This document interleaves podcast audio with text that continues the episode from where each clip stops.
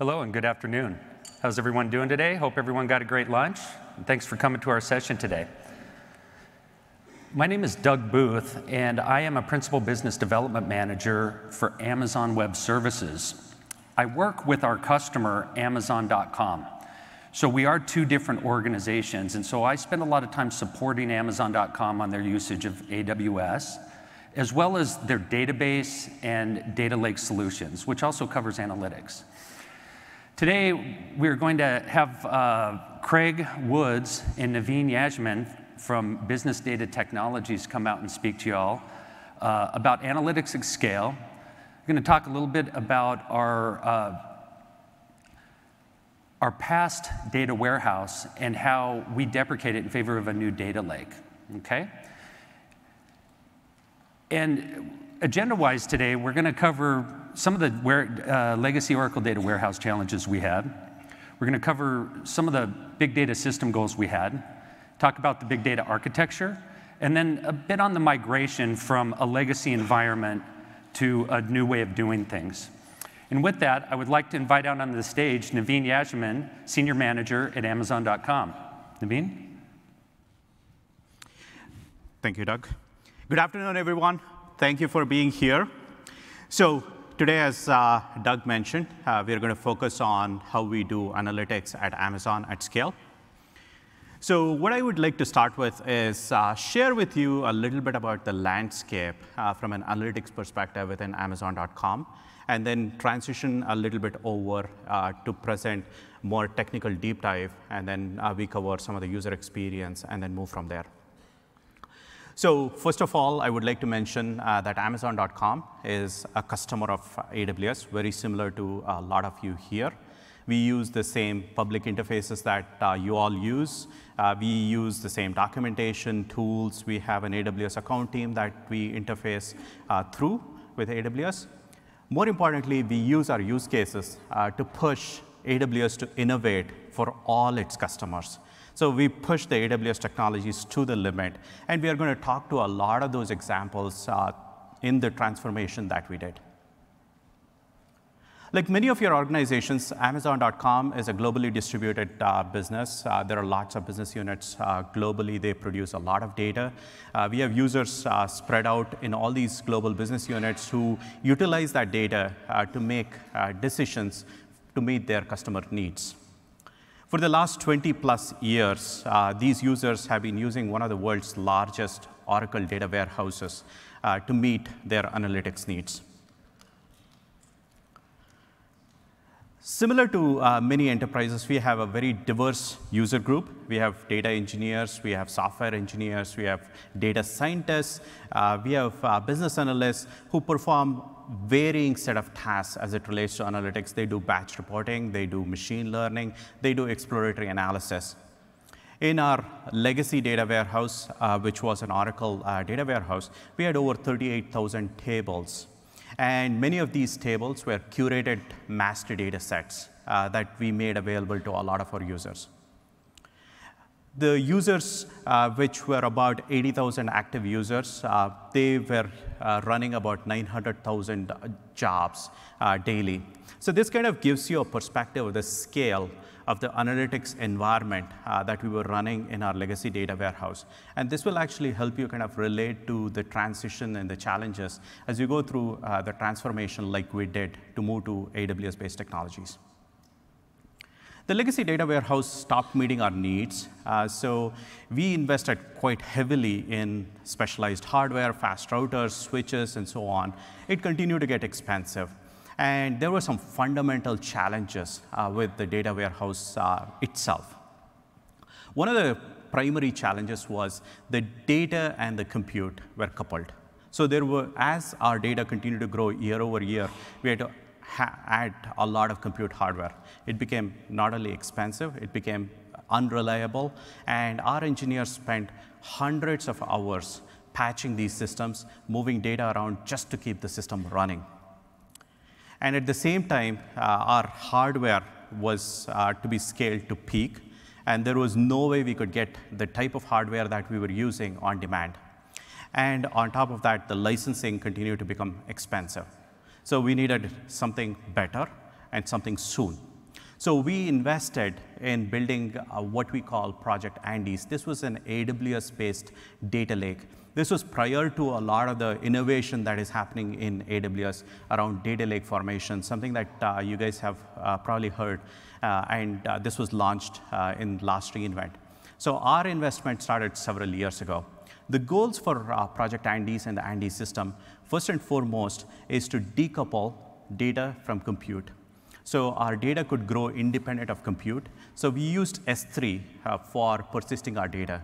So S3 allowed us to store massive volumes of data reliably, securely, and cost effectively. The next goal was to basically adhere to an open systems architecture. So this meant that our businesses could use the data processing technology that made sense for them. They could use any of the AWS data processing technologies like Redshift or EMR, and as, uh, of course, AWS continue to innovate Redshift Spectrum, for example. The next goal was, of course, to leverage AWS technologies, made sure that we continue to push the limits on AWS technologies so they continue to innovate and make the innovations available to all our customers. We were coming from a traditional relational data warehousing model. So we wanted to make sure that our new tech stack that we built supported not only the relational data warehousing model, but also support big, the big data uh, use cases that our customers were starting to use. So with this, you kind of have a little bit of context about what was the landscape that we were dealing with. Next, we are going to go deeper into the technology, the stack that we built, uh, how we solved the problems from a technical perspective, some of the decisions uh, that we made in order to address uh, and meet these objectives. I'm going to invite to stage uh, Craig Woods, who is a senior solution architect who was responsible for a lot of the technical decisions that we made, and he's going to go deeper into the technology stack, and I'll come back later to talk about some of the user experience pieces. Thank you, thank you very much, Naveen. Um, as Naveen said, I'm Craig Woods. I am a senior solutions architect with the Business Data Technologies team. Um, Naveen and I both worked closely on the project that we undertook to develop Andes and then to migrate the entire company to Andes and then fully deprecate the Oracle system. This was a daunting challenge. Um, it's one that is unparalleled in my career um, and one that was highly successful. And I wanted to go into some of the reasons that we were so, so successful. Here's a quick summary of our legacy environment. We had some really some advantages in our legacy environment because we were cheating a little bit. This already looked a little bit like a lake if you squint and look at it carefully. It was a single fleet that hosted all of the data a, a lot of Oracle servers. We, we had all the data in one place. There was only one environment. It was not broken out into staging and prod. We did not have a separate ETL environment, a separate analysis environment, a separate interactive or ad hoc reporting, or even a separate reporting environment.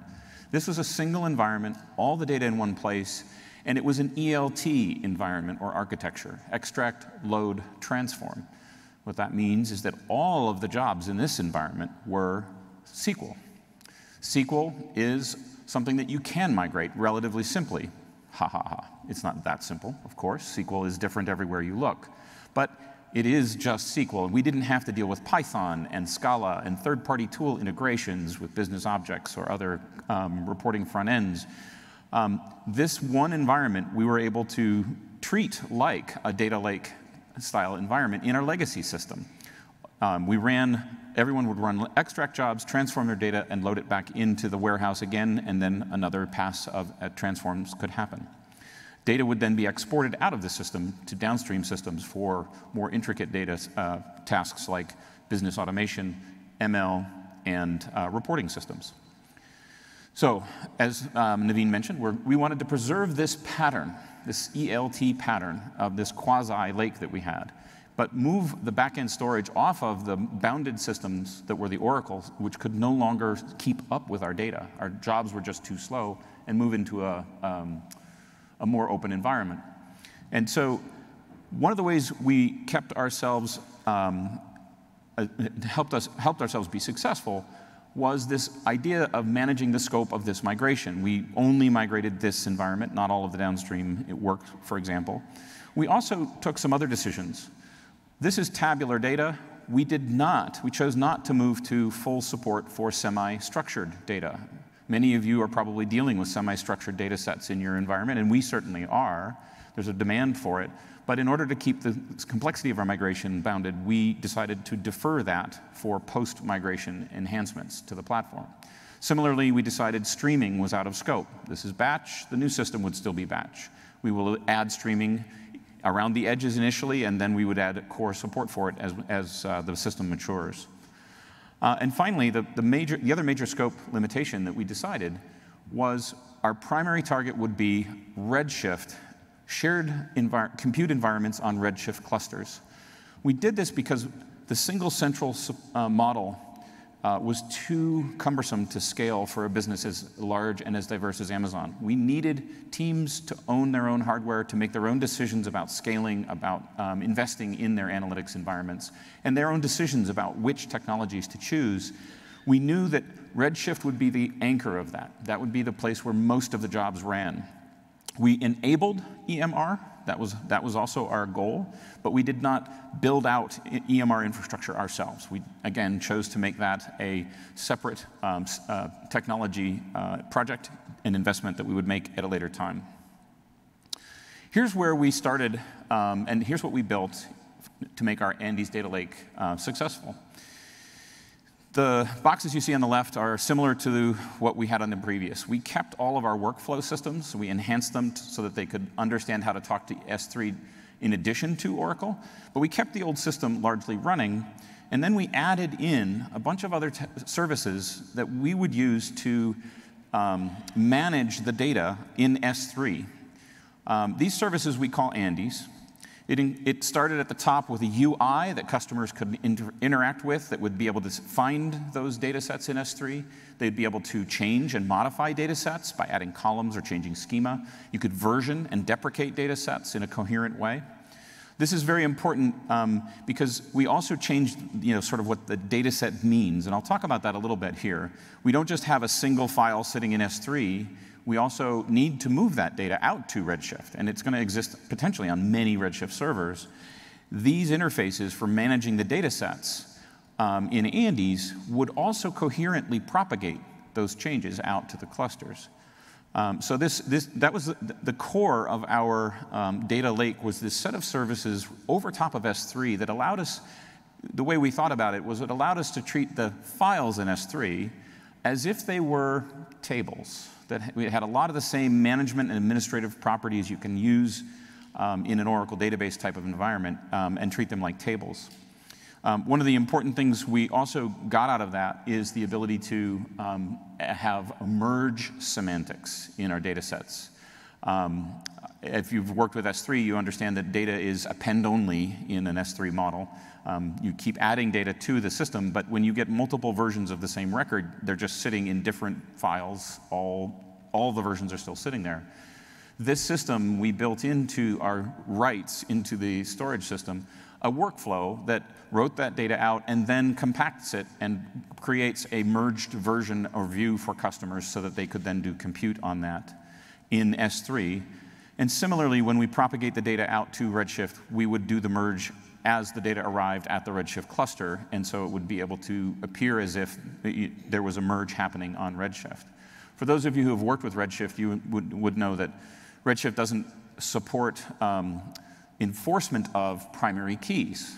And primary key and merge is a very powerful semantic, and we decided that was important enough that we built our own merge logic on top of the, the Redshift logic so that we would delete the old records and insert the new version so that there would still appear to be a primary key and, and a uh, unique primary key with no duplication.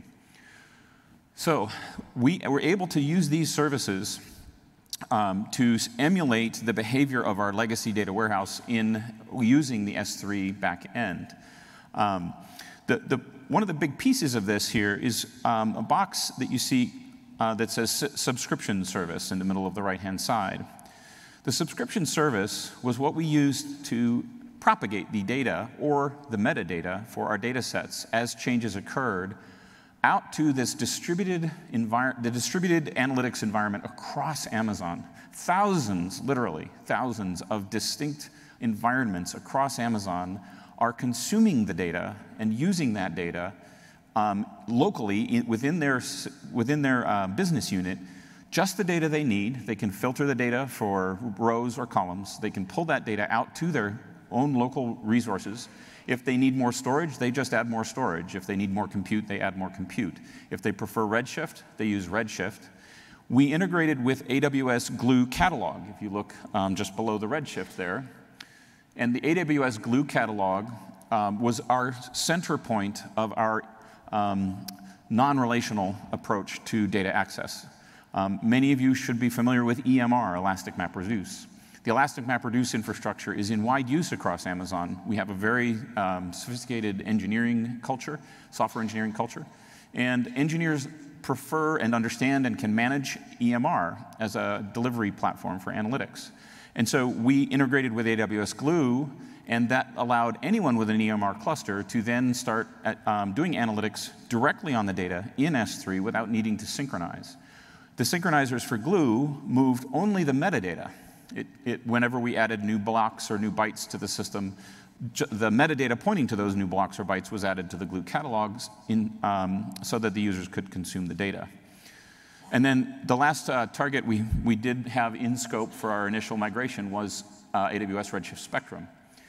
Um, Redshift Spectrum, you can see, is really uh, Glue plus Redshift in some ways, if you think about it. it. Glue integrated, or Redshift integrated with Glue, well, that was really convenient for us. Um, I'll talk a little more about that later, that story, but um, we were able to uh, synchronize data sets on a Redshift cluster that, uh, where would, users were using Spectrum for that data as well.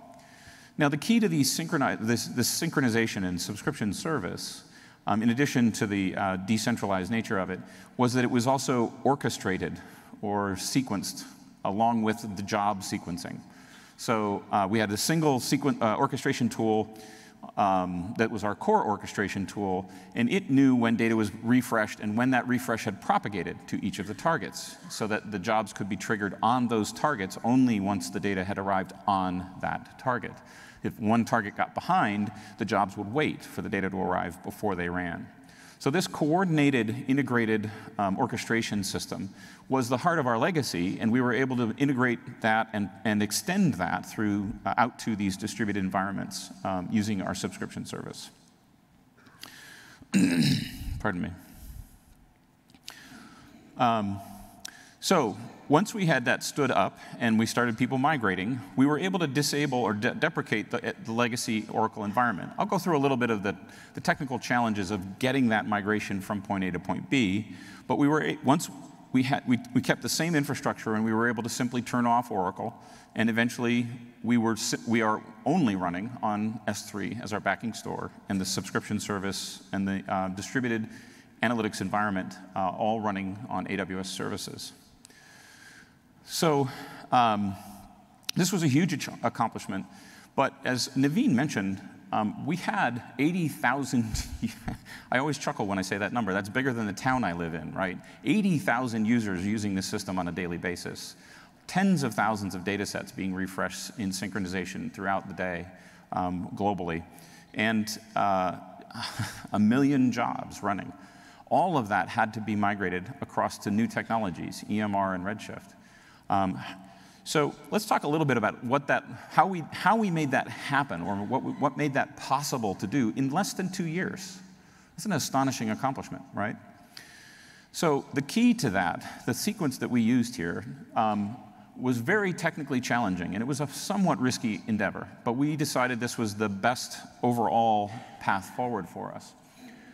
We built out our uh, metadata service and governance service, and then we built a data mover the data mover moved the data, very elegant name, uh, from Oracle over to uh, EMR, uh, I'm sorry, S3, in the new formats that we had developed. And the loads, we modified our load strategy such that loads would happen to both systems in parallel. Our goal was to be able to run both warehouses, both versions of the warehouse, legacy and, and, um, and the new one, in parallel for an extended period of time. Now, that was really hard. Um, if any of you have tried to keep things in sync on different platforms with different data representations, wow, that's really hard. And to keep the data being refreshed constantly in both systems and catch failures in one place that don't happen in the other and recover and backfill, it was not trivial. This was a very difficult challenge. And I'll say if I was doing it again, I'd give us a B maybe, or a B minus on that particular part. I wish we had done this better, right? But it was our first time and hopefully our last time. And it was good enough to get us through. And it was easier, or what it made easier, was migrating the jobs. Migrating the jobs is the real hard part here. A million jobs and 80,000 users is big. It's massive. There's, there's momentum there, there's in, inertia, right? We had to train people on the new technologies. We had to convert their SQL over. We had to get them to troubleshoot that, validate that, verify that, and turn it off, all within a fixed period of time. So um, we did decide that a very good investment here was a query conversion tool. Um, actually, let me, let me step back a second. The reason that we did the data mover was this, this step was um, uncoupled or decoupled.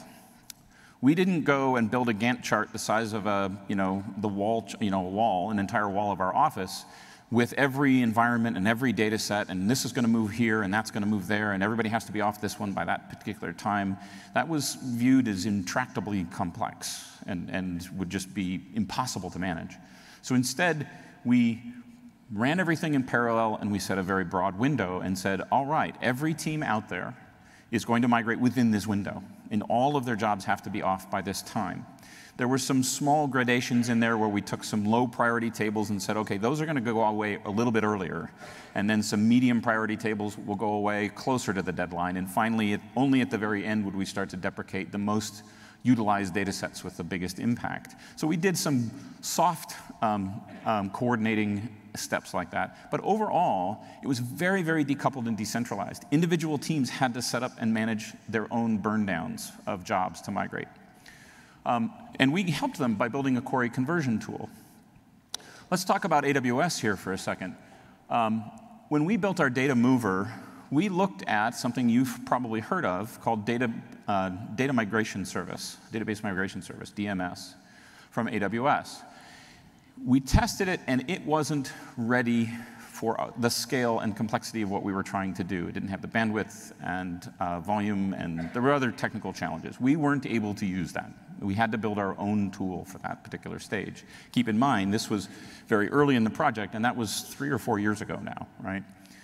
So we didn't get to use DMS for our data mover, but for the query conversion, DMS also had something called this uh, SCT, the Schema Conversion Tool. We evaluated that, and we found that it did a pretty good job of converting Oracle SQL to Redshift SQL. We used that library, we wrapped it in some, um, some testing tools for, our, for, for users to use for bulk conversions. We actually did dry runs of the entire thing. We looked for exceptions that were raised where we, the conversions failed. We drilled down on those. We found what was causing the failure. We often fixed it and then pushed those changes back to Redshift and said, hey guys, here's some improvements for your tool that can get the uh, conversion percentages higher. By the end of this process, we had that automated conversion as high as 90% um, of the uh, queries that were being converted successfully automatically on the first pass. Um, the, uh, so we, we were able to use that query conversion tool, and we got all, most of the jobs migrated, and then uh, my favorite part of the talk, we got to the last 10%. Now, if anyone here has done a big migration like this, you know that the last 10% is super easy, right? Oh, you guys don't believe me. You're right. It's not, of course. This is all the, all the people who didn't want to migrate or who didn't have time to migrate, or worst yet, were looking for features that weren't there in the new system. There are feature gaps, I assure you, right? It's not a perfect replica. Um, we're still building this tool. It's been a full year since we launched, and we're still making improvements to this tool to make it more useful for the business. So we braced ourselves, we built in padding and cushioning on this and said, okay, we've got time uh, for, the, we'll be ready for all those escalation emails. We didn't get the escalation emails. We got brag emails people saying, hey, Vice President, we're done early. Hey, come to our, our launch party. We've launched and we're deprecating all of our jobs on the legacy data warehouse.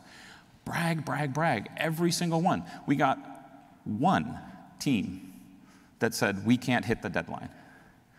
Remember those numbers up there? 85,000 users, 30, I don't know how many teams. One team came to us and said, We need extra time. And we said, How much? And they said, About a week. Is that okay? we said, Yes, that's okay. A week is fine. We had three months built in in the back end, just in case. One week. At the end of that week, we had zero jobs running on our legacy data warehouse. Nothing. Every single user migrated. This was a little strange. We actually went out and talked to customers. I personally could not believe this, right? This is just weird. I've done technology for a long time. That's not how this works, right? How did you guys do this? They had come to us in the middle of the project and said, We can't solve X, Y, and Z. You guys need to build that. And we said, You know what? It's out of scope. We can't do it. And so we waited for them to come and say, Well, X, Y, and Z is going to break us. And we went back to them and said, You said X, Y, and Z was going to break you, and we didn't build X, Y, and Z. What happened? They said, well, we fixed it. We spun up a cluster, we loaded the data in there, we ran some transforms, we had a guy write some code, and a Scala code, and an EMR fleet. We ran the job through there, and then we loaded the data in. So we solved it. Don't worry about it. We're good. And by the way, we helped this other team too that had that same problem, and we're sharing that code now, and it's working great. Wow, right? We used to be the bottleneck for the entire company on technology. We were the data warehouse. We were the, you know, we don't say that word anymore, it's not allowed, but we were the data warehouse, right? And if we didn't build it, it didn't happen. And here we had this massive migration with massive risk for the entire company, and it was a breeze. I've got people back there who are going to throw things at me. Um, it wasn't a breeze. There was a lot of blood, sweat, and tears, a lot of really hard work here, and a lot of risk that we had to manage. But people were able to solve and troubleshoot their own way out of problems without coming to a central team because AWS makes that possible, right? You can spin up a cluster, you can just run stuff. It's that easy. So that was a, a, revelation for me, really, and I think for our whole team and our whole organization. And within a week of all the jobs being off, we had literally powered off all of those Oracle clusters. They were no longer in operation. All the data on them was uh, gone, and we sent people to start dismantling the system. Um, this, so that's what it looked like to go through this process and how we strategized to minimize risk uh, and maximize our success probabilities, um, and some of the tools that we used. Let me describe some in more detail our metadata service here. Now, as a caveat, this is an internal Amazon tool. This is not AWS technology. Um, we, as I mentioned earlier, we were a little ahead of some of the um, technology developments in, in AWS, and I'll talk a little bit about how we, we were surprised by some of them. Um, some of what we do does influence AWS when we come to them and say, here's a problem, and maybe here's how we've solved it, and they may take some of that into consideration when they're developing their services. Um, but this really is just our solution today, and so don't, don't um, count on seeing this on any um, uh, release notes uh, or um, launch notifications during uh, reInvent this year. I mentioned earlier, we've got the Andes service with synchronization primitives. Um, this allows us, this is where we write the data out and we keep track of the data as it arrives, and we are able to propagate that data coherently and in coordinated fashion out to many different targets for computing.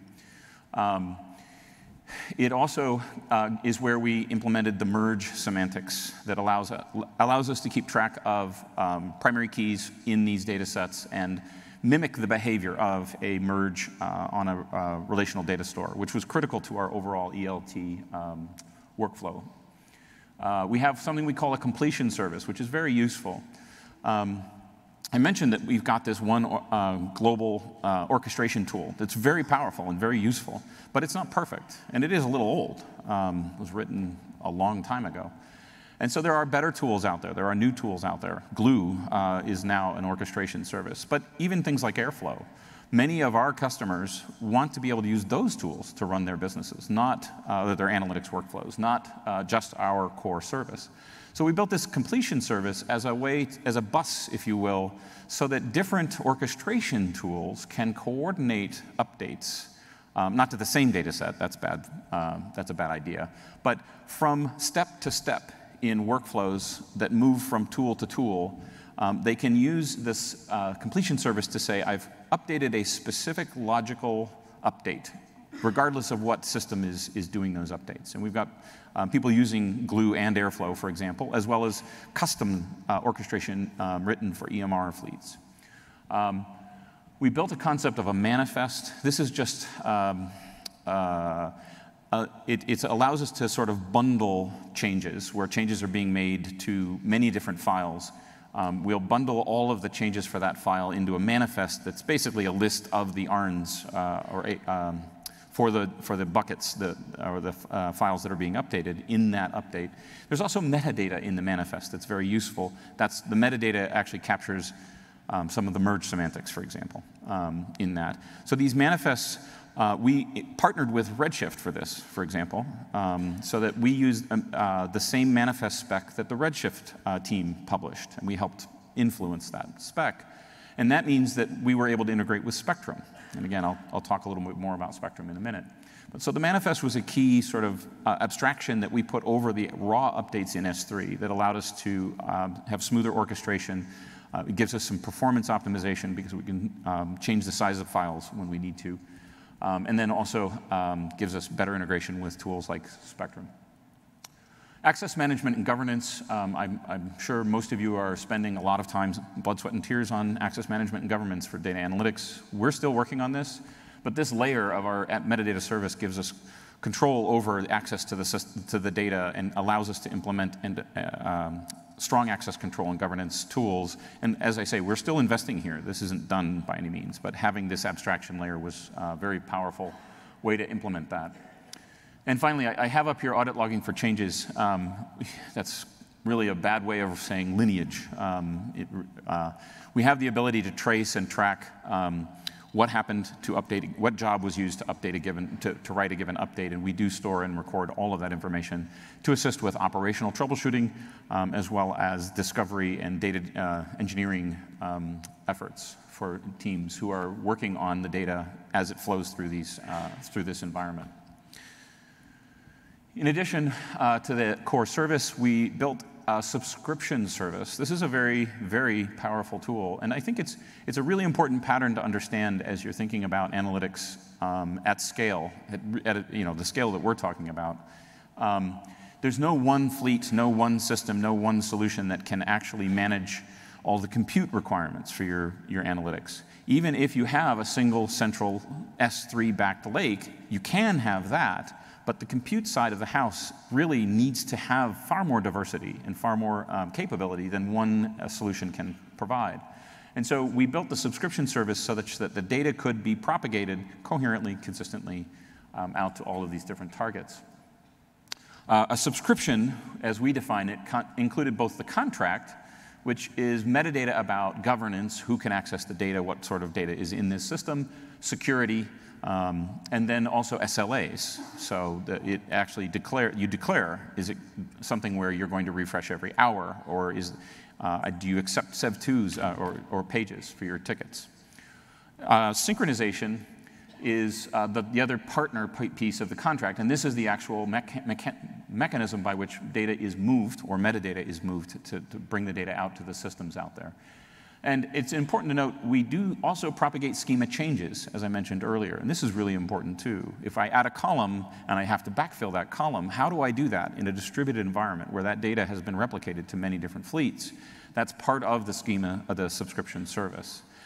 We're still working on this, don't get me wrong. This, there's challenges here because you can tend to have to move an awful lot of data to implement relatively small changes on big tables. Um, that's still a technical challenge. We still struggle with that. We're still looking for optimization and tuning on that. Anyone who is interested in that, come talk to me afterwards. Just kidding. Um, that was a job uh, recruiting joke, if it wasn't clear. And it was definitely a joke. Um, but, all right. So, um, so this was what we built into the subscription service, and it's proven to be very, very successful, and we've been able to extend it. Um, synchronizer targets. Um, I talked earlier about our decision to move to Redshift.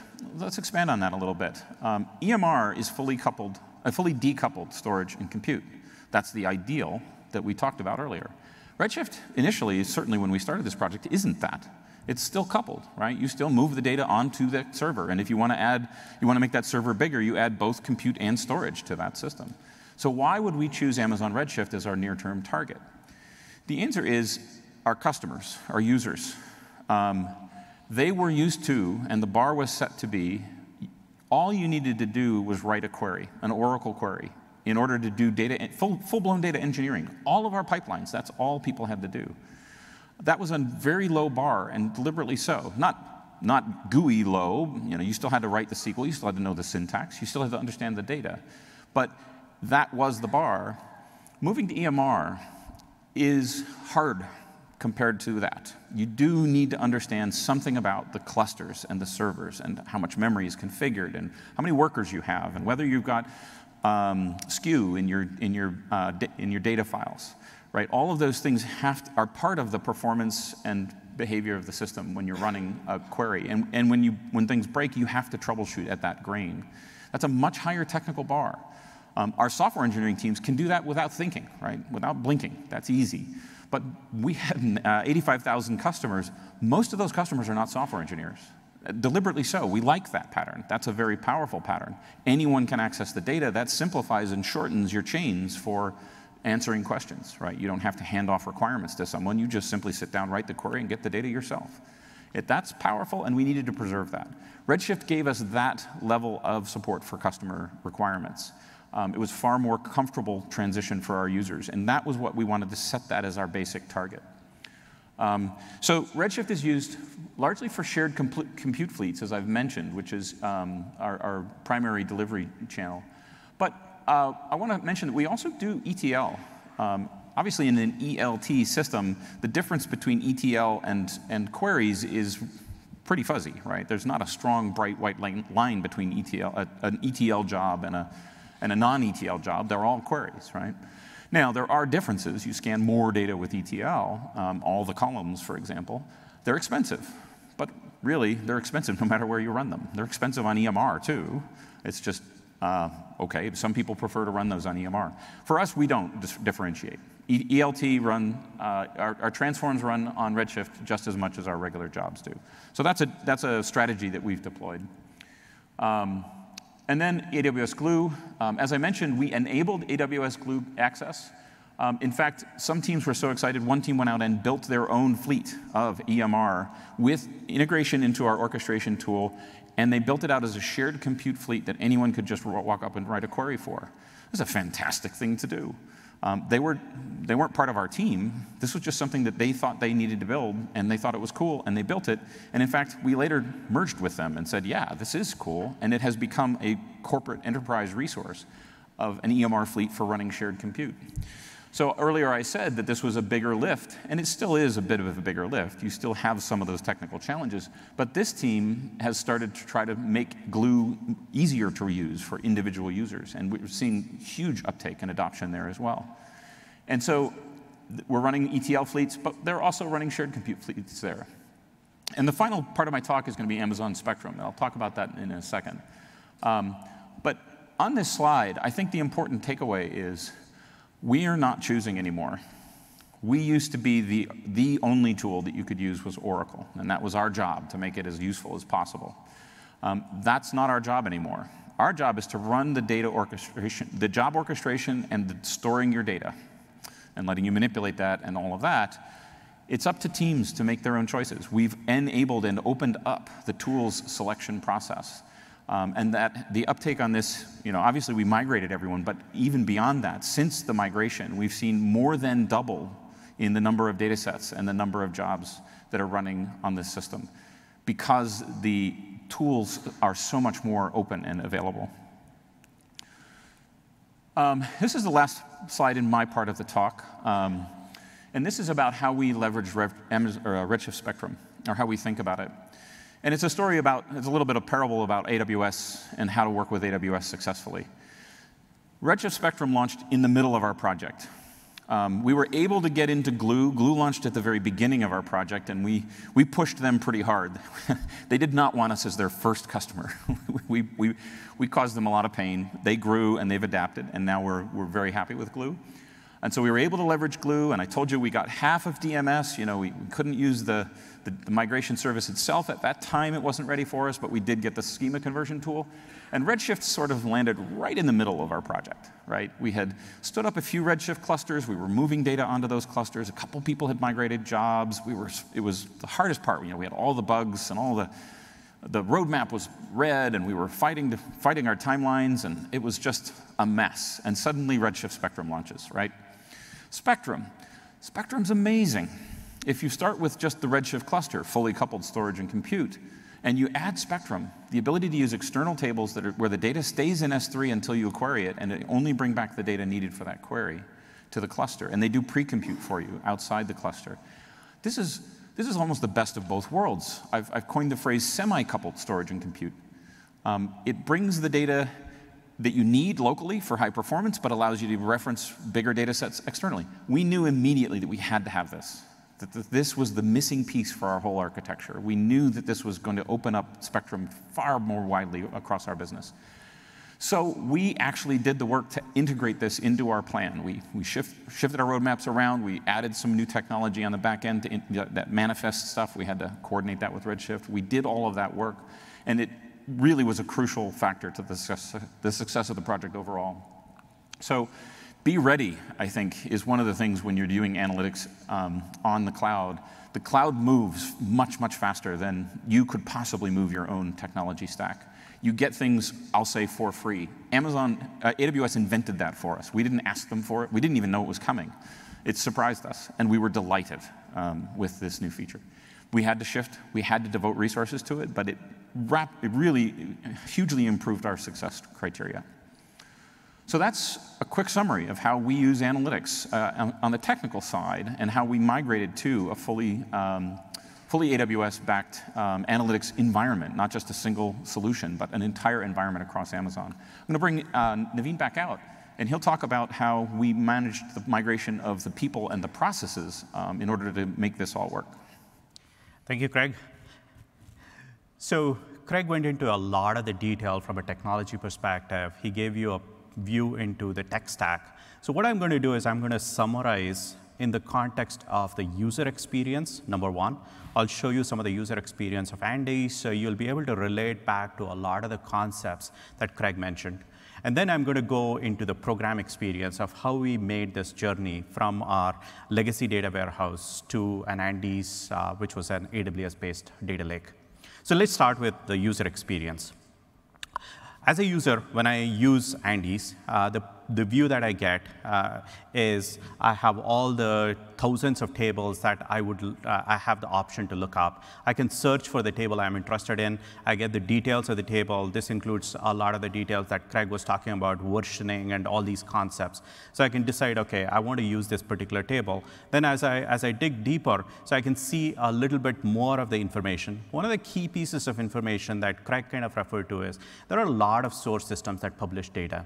And one of the pieces of information that is really useful as an end user is the completeness of the data within a particular data set or a table that you plan to use. So we provide that information so you can then make decision about uh, what is the freshness of the data in this particular data set that I would like to use. Then we talked about the schema, the attributes of that particular table. I can look at this and determine whether this particular table or data set contains the information that I am interested in for my analytics or for any of the other purposes that I would like to use this data set. Once you have determined that, you would want to probably see what are the various subscriptions. Subscription is the concept of ensuring that the data in the lake is synced back into your compute target. So I can look at all the different subscriptions. Then if I were to determine, OK, this is the data set I would like to use, has the relevant information, and uh, I, uh, if I am authorized, and again, this goes back to the concept of permissioning and governance that we talked about. So this is baked into the data lake infrastructure itself. So if I'm authorized, I can subscribe this particular data set to the target of my interest. So in the case of uh, Redshift, I would be subscribing and the data would get synced along with the metadata. In the case of, let's say, EMR or Redshift Spectrum, the metadata would get synced into the catalog. So once I set up the subscription, I made sure that I'm able to now use and perform my processing. There are lots of other concepts that Craig kind of touched on, which includes things like load, provider, and all these concepts. Those are all exposed through this particular interface. And the idea behind this, the, the layout was to make sure that the most relevant information is available to our users. And there is a lot more deeper uh, dive that you can do using this interface. So we wanted to give you kind of a flavor of some of the key concepts. So with this, um, You've kind of seen both the technology side of the house, uh, you've seen the user experience. So over the next few minutes, what I would like to do is basically walk you through the journey that we, we went through, going from a legacy uh, implementation to an AWS-based implementation. So the, the concepts and the takeaways that you can have are going to be equally applicable to a migration or any technological transformation uh, that you would want to drive within your organization. So first off, uh, from a context perspective, all of you know when you are driving any kind of technical transformation, business does not stop. We have to make sure that we continue to meet uh, the expectations of our users, the needs of our users, uh, so our users continue to uh, perform analytics during the migration. So we had to make sure that the systems were available for them to do that. Next, we realized uh, very much that we will need to retrain our users because a lot of the new solutions uh, built on Andes required it to be run on, say, Redshift or EMR, and a lot of our users were not familiar with those technologies. So we had to make sure that there were appropriate training resources uh, from that perspective.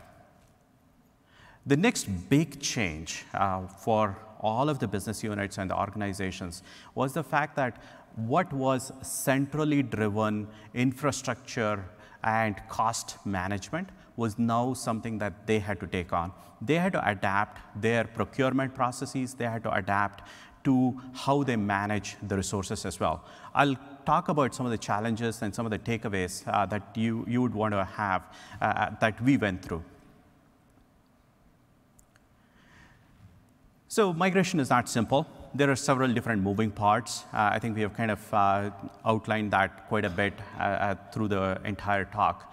There are a lot of risks, but there are definitely different approaches and strategies that you could adopt to mitigate those risks. In our case, we focused on three aspects. Uh, first, we set up a central program management team. Uh, the program management team drove the program company-wide. We also, in order to scale the program, we set up a network of what we call single points of contact for each business unit. The SPOCs were the glue between the central team and the business unit during the program execution. The central team made sure that the SPOCs had up-to-date information so they can make sure that their business units not only were unblocked, but were executing uh, to the plan. Next, we talked about the scale. Uh, and one of the key things that we did was we invested heavily in automation. And one of the things that we had to approach as a problem was we had about 200,000 queries that needed to be translated from Oracle to a target system like Redshift, or in many cases, people were doing a complete redesign uh, to EMR. So we invested in building our tool set around the AWS schema conversion tool. And we had a lot of success uh, with that. And I'm going to share uh, some of the details later. The next piece was, as I mentioned, uh, the solutions needed to be redesigned. So we set up a solution architect team. Our solution architecture team worked with various business units to analyze their solution designs, make sure that they were doing the right things uh, from a decision perspective.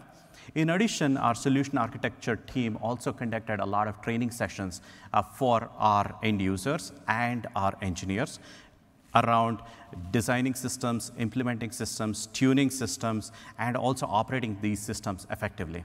Uh, they also built a bunch of tools around how do you do capacity modeling, for example. This was a concept that uh, many of the teams were not aware of. So our solution architecture team stepped up and did a lot of those things. So there were several takeaways uh, from our effort.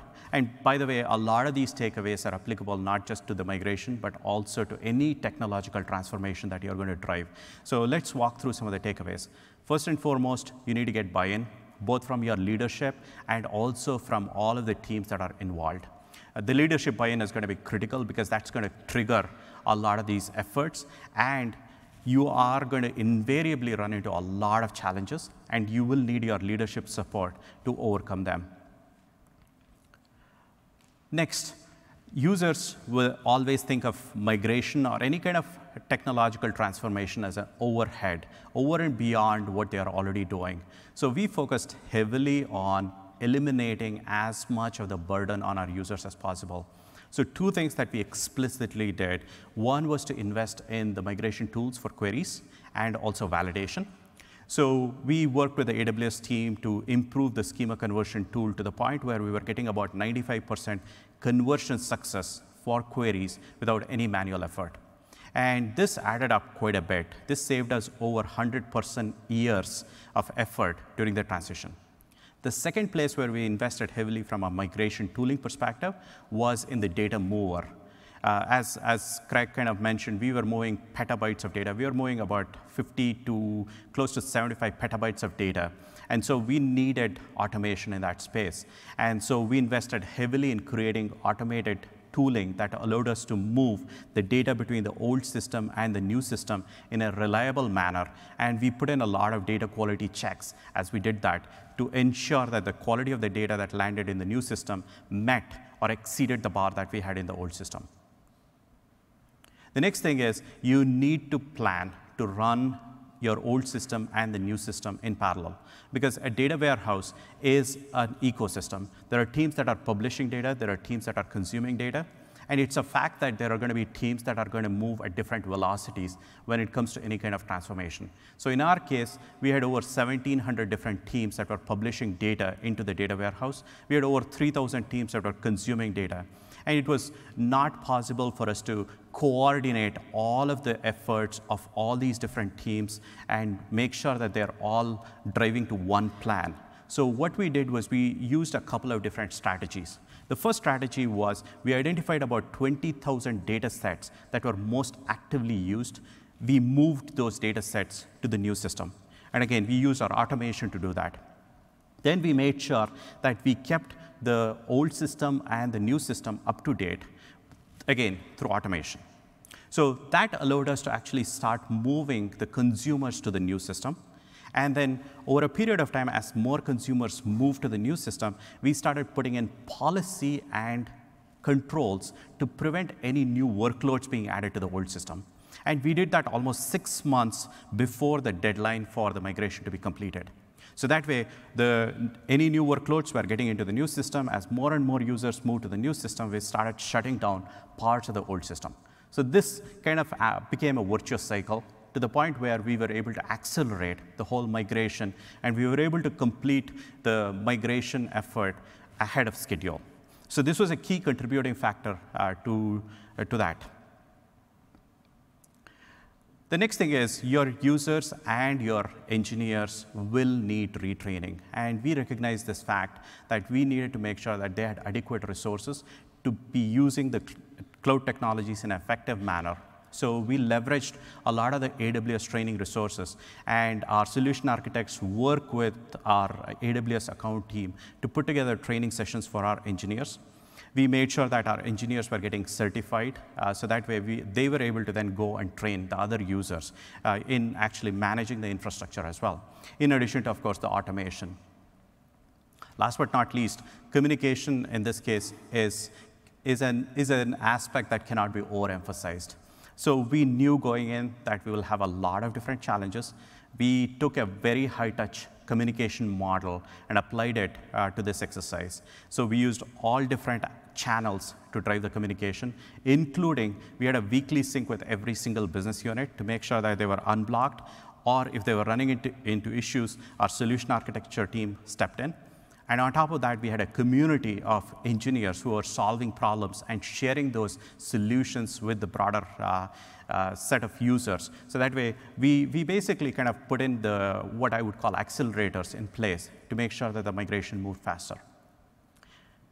With all these efforts and with the efforts of uh, a lot of teams across Amazon.com, we were able to shut down uh, one of the world's largest Oracle data warehouses on November 1st, 2018. This was about an 18-month effort uh, to drive this thing down. Andes has been fully operational and taking all of the analytics loads for Amazon.com for the last 12 months. Uh, it's actually gone through several peak events, including uh, last year's uh, holidays. It also went, went through the Prime Day and this year's uh, Cyber Monday as well. So it has withstood uh, the test of time. And uh, we are super happy with the investments that we have made because it has allowed our businesses to now rethink the way they do analytics and use the tool that makes sense for them, which is kind of the, the fundamental aspect of AWS.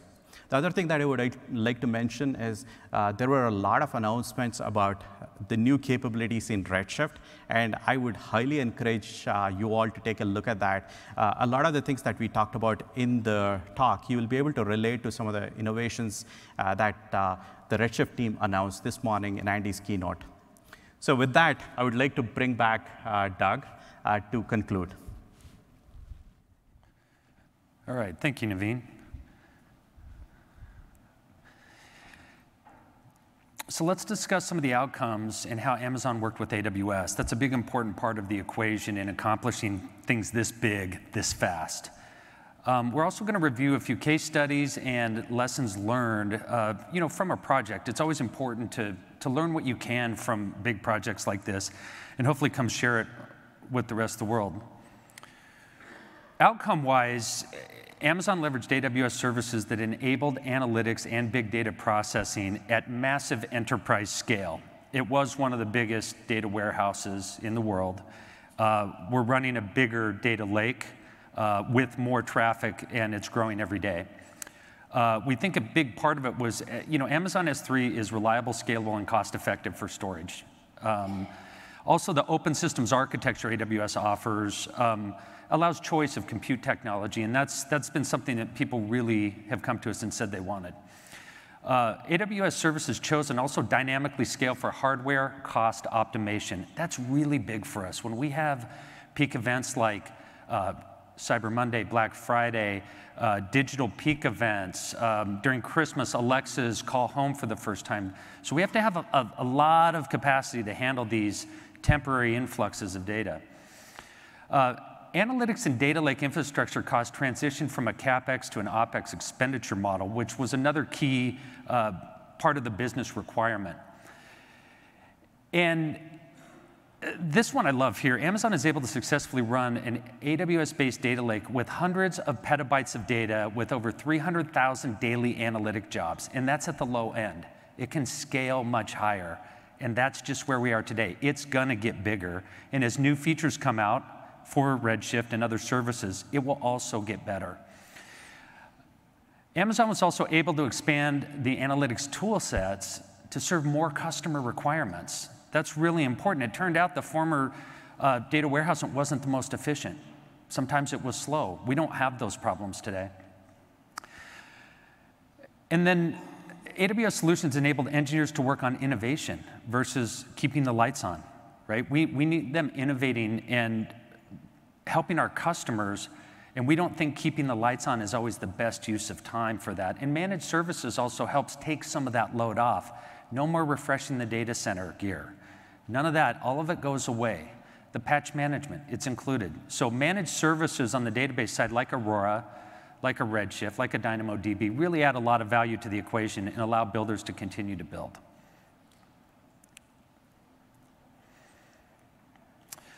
Next, working with AWS.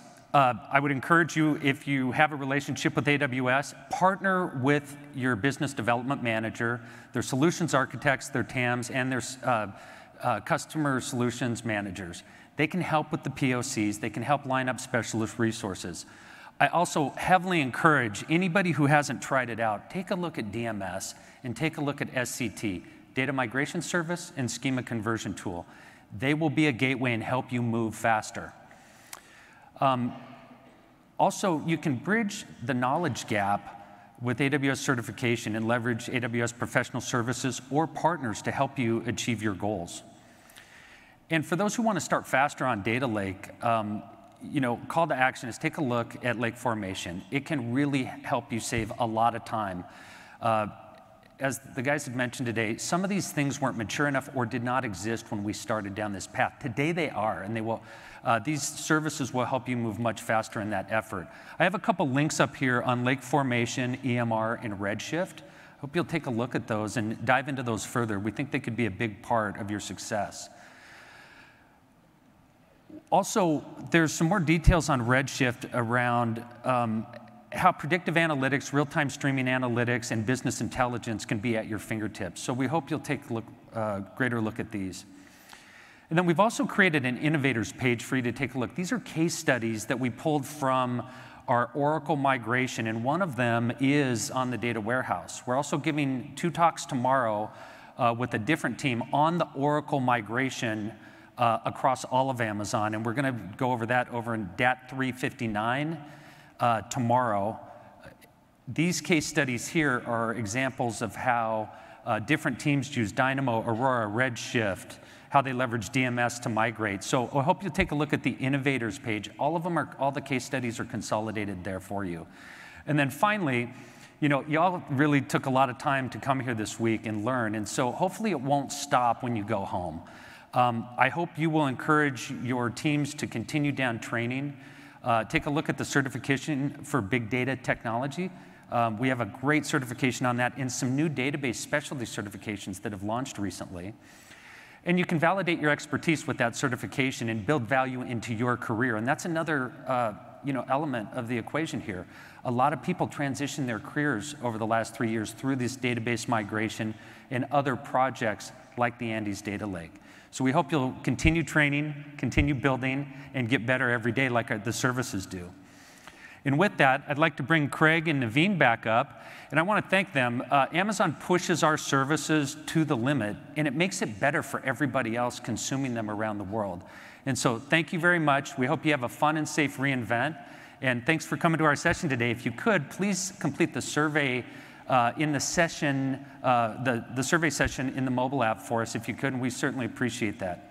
Thank you very much. Thank you. All right.